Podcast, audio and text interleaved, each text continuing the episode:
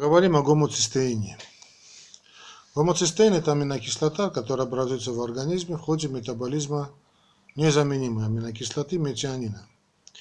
Гомоцистеин в плазме находится преимущественно в связанной с белками форме. Общий гомоцистеин плазмы представляет собой сумму свободного, свободного и связанного гомоцистеина. Большая его часть подвергается обратному метилированию, простите, метилированию с образованием метионина. Альтернативно он может подвергаться необратимому превращению в цистеин и глютатион. В метаболизме гомоцистеина участвуют витамины В группы, это В12, В6, конечно, в первую очередь, фолиевая кислота. А, считается, что с возрастом уровень гомоцистеина в крови увеличивается. Ну, такие есть. Наблюдаются и половые различия. Приблизительно где-то до 50-летнего возраста содержание гомоцистеина э, в плазме мужчин несколько выше, чем у женщин. При нарушении метаболизма гомоцистеина вследствие ну, различных там, генетических или функциональных дефектов э, ферментов, участвующих в метаболических реакциях при дефиците необходимых значит, витаминов гомоцистеин начинает скапливаться, накапливаться внутри клеток в повышенных количествах и поступает во внеклеточное пространство. Ну а затем мы его видим э, в плазме крови. В конце 1960-х годов э, Кильмер Маккули заподозрил э, связь между гомоцистеизмом и заболеванием артерий. А затем возникла вот эта идея эндотелиальной дисфункции. Ну, наверное, об эндотелиальной дисфункции я, наверное, поговорю в одной из следующих лекций. Так вот, этот Маккули, который в конце, Кильмер Маккули в конце, в конце 60-х годов, который заподозрил связь между а, значит, гомоцистеином и заболеванием артерии, э, он это высказал эту мысль, это было опубликовано, но э, надо сказать, что большинство его коллег были э, и до сих пор, по-моему, немалая часть, были исключительно сконцентрированы на э, проблеме холестерина. Они чересчур были заняты этой холестериновой проблемой и не обращали внимания на гомоцистеин. Кильмер же, этот автор Маккунли, обнаружил эту взаимосвязь, когда изучал очень редкое генетическое нарушение, проявляющееся гомоцистеинурией. Дело в том, что дети, родившиеся с этим нарушением гомоцистеинурии, не имеют достаточного количества фермента, обезвреживающего, собственно, этот гомоцистеин.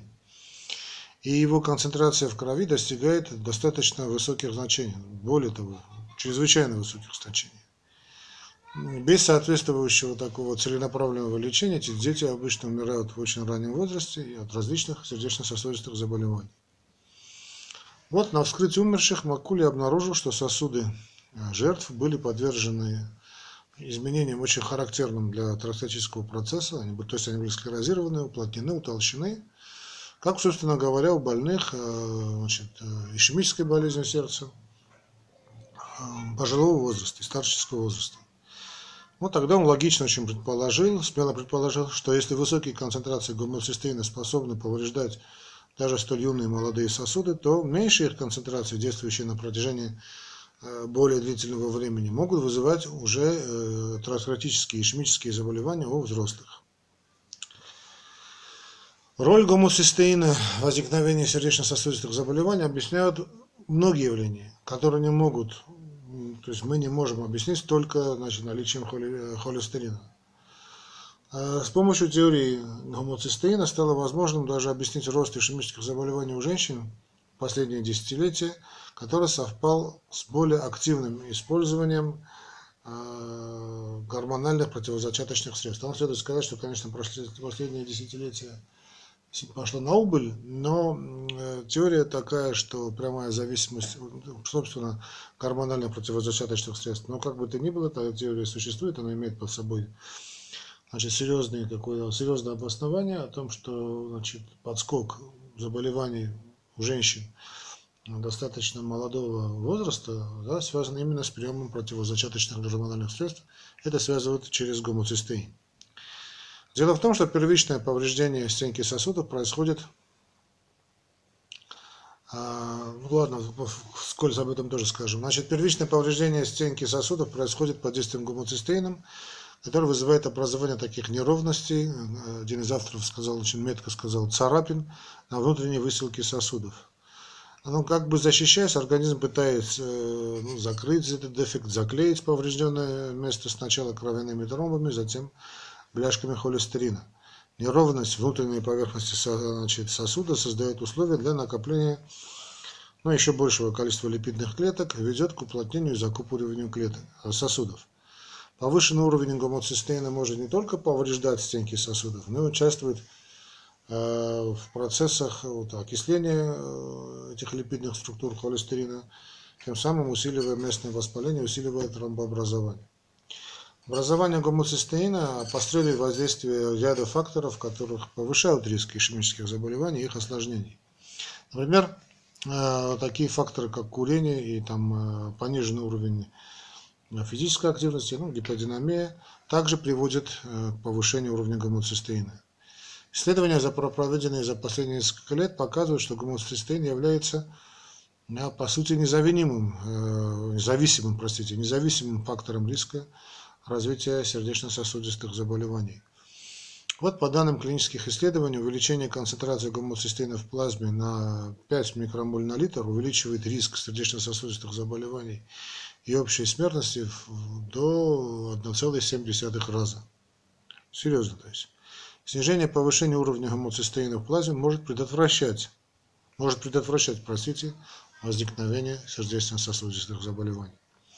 При обнаружении повышенного содержания гомоцистеина рекомендуется исследовать параллельно э, концентрацию креатинина, значит, гормона, конечно, фолиевой кислоты, витамина В12 для установления возможной причины гипергомоцистеинемии и проведения соответствующего, так скажем, адекватного лечения, целевого лечения. Семьях, где несколько лиц больные, скажем, ишемической болезнью сердца, да, возможно и генетическая обусловленность этого, этого феномена, поскольку примерно у каждого восьмого человека имеется такой вариант гена, который соответствует менее активный фермент, обезвреживающий вот этот гомоцистеин. Согласно оценкам, если бы удалось снизить уровень гомоцистеина на 40%, то это привело бы к сохранению 8 лет жизни на 1000 мужчин и 4 лет жизни на 1000 женщин.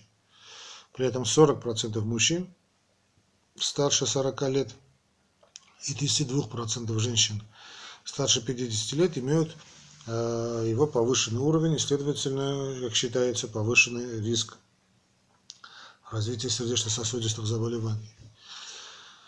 Теперь об о болезни Альцгеймера, взаимосвязи. Значит, э, возникновение болезни Альцгеймера, конечно, много нам неизвестно, но в принципе, да, связывают с дефицитом э, двух важнейших витаминов. Это витамин В12 и фолиевой кислоты.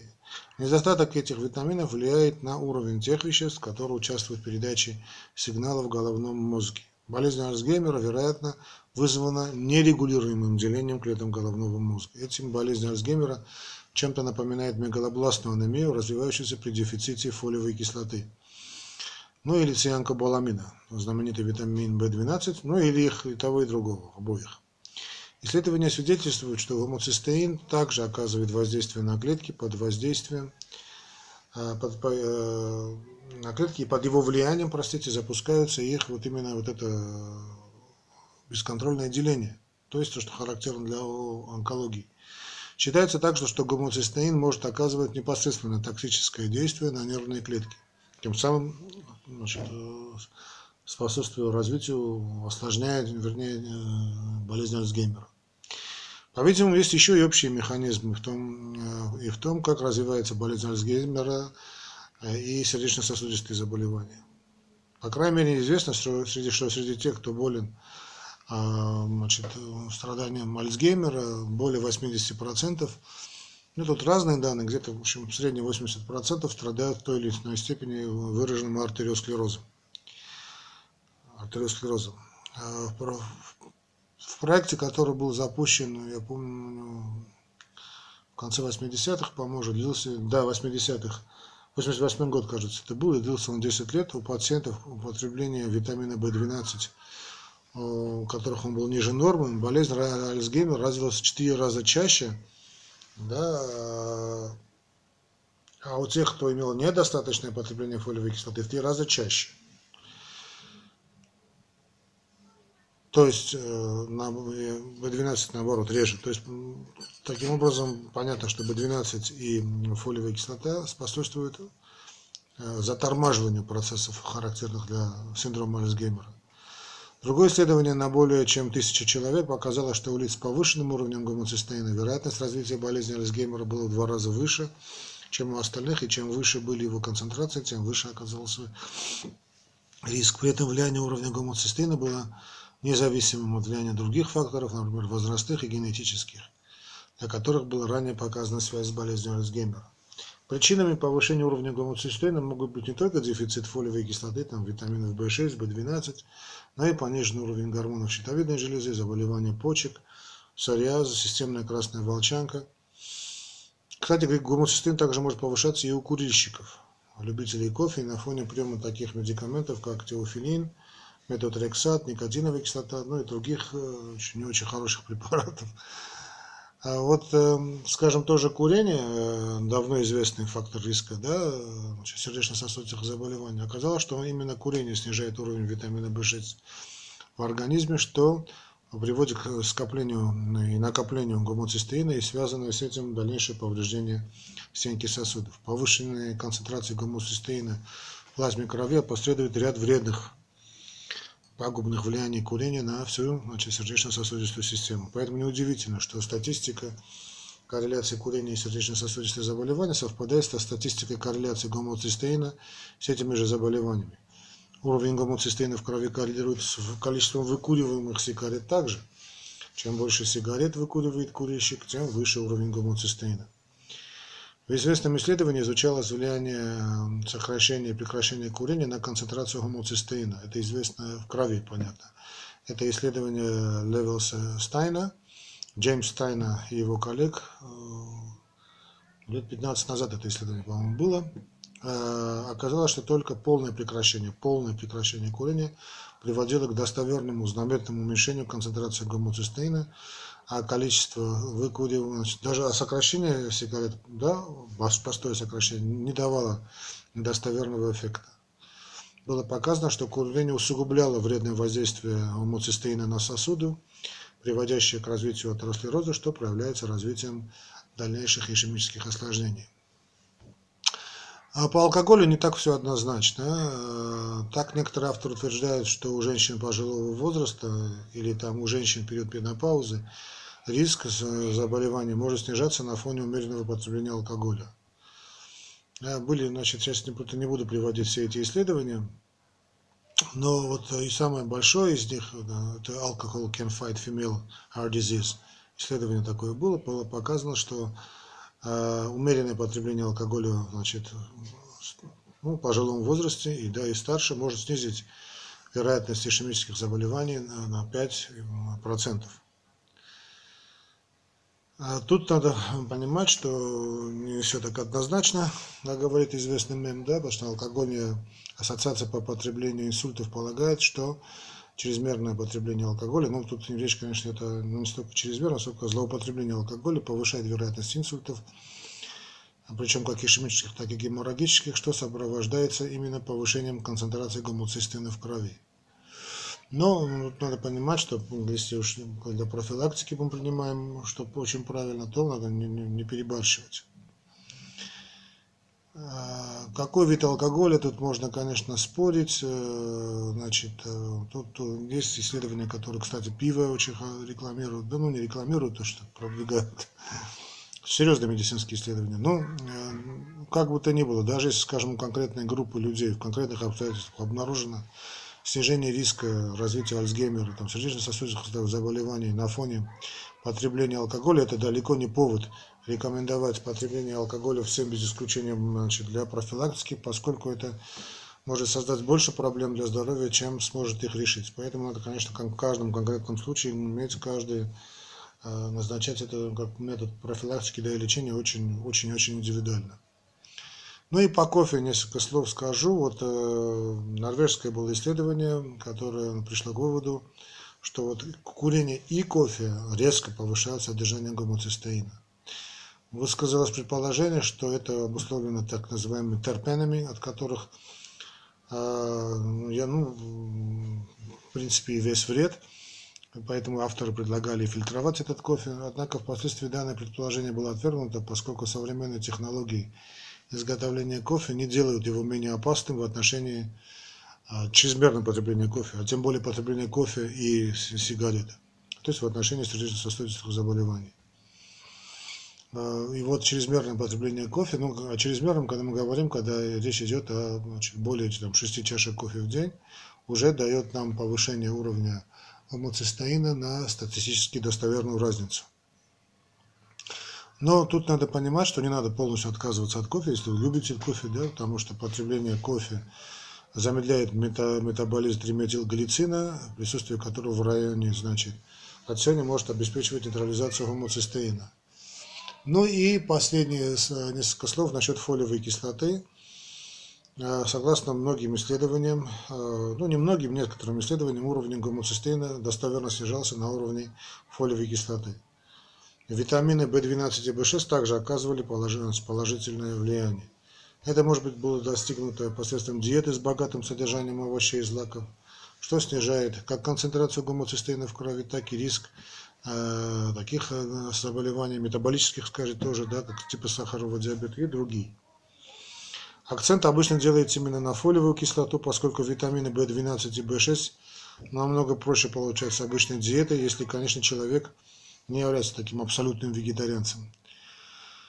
Фолиевая кислота является чрезвычайно важным э, компонентом рациона, она обеспечивает точность э, синтеза молекулы ДНК, поэтому его назначают да, в ранних, на ранних стадиях беременности, и правильно делают.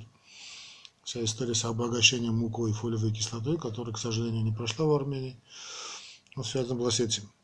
Следовательно, такое, что уменьшается мутационная активность в возникающих клетках и активно растущих и обновляющихся тканей. Именно поэтому в последние годы обращается особое внимание на использование фолиевой кислоты беременным женщинам для предотвращения дефектов закрытия нервной трубки и значит, других врожденных дефектов. Ну, давайте мы сегодня на этом деле закончим. Потом продолжим. Может быть, про фолиевую кислоту опять что-нибудь скажу.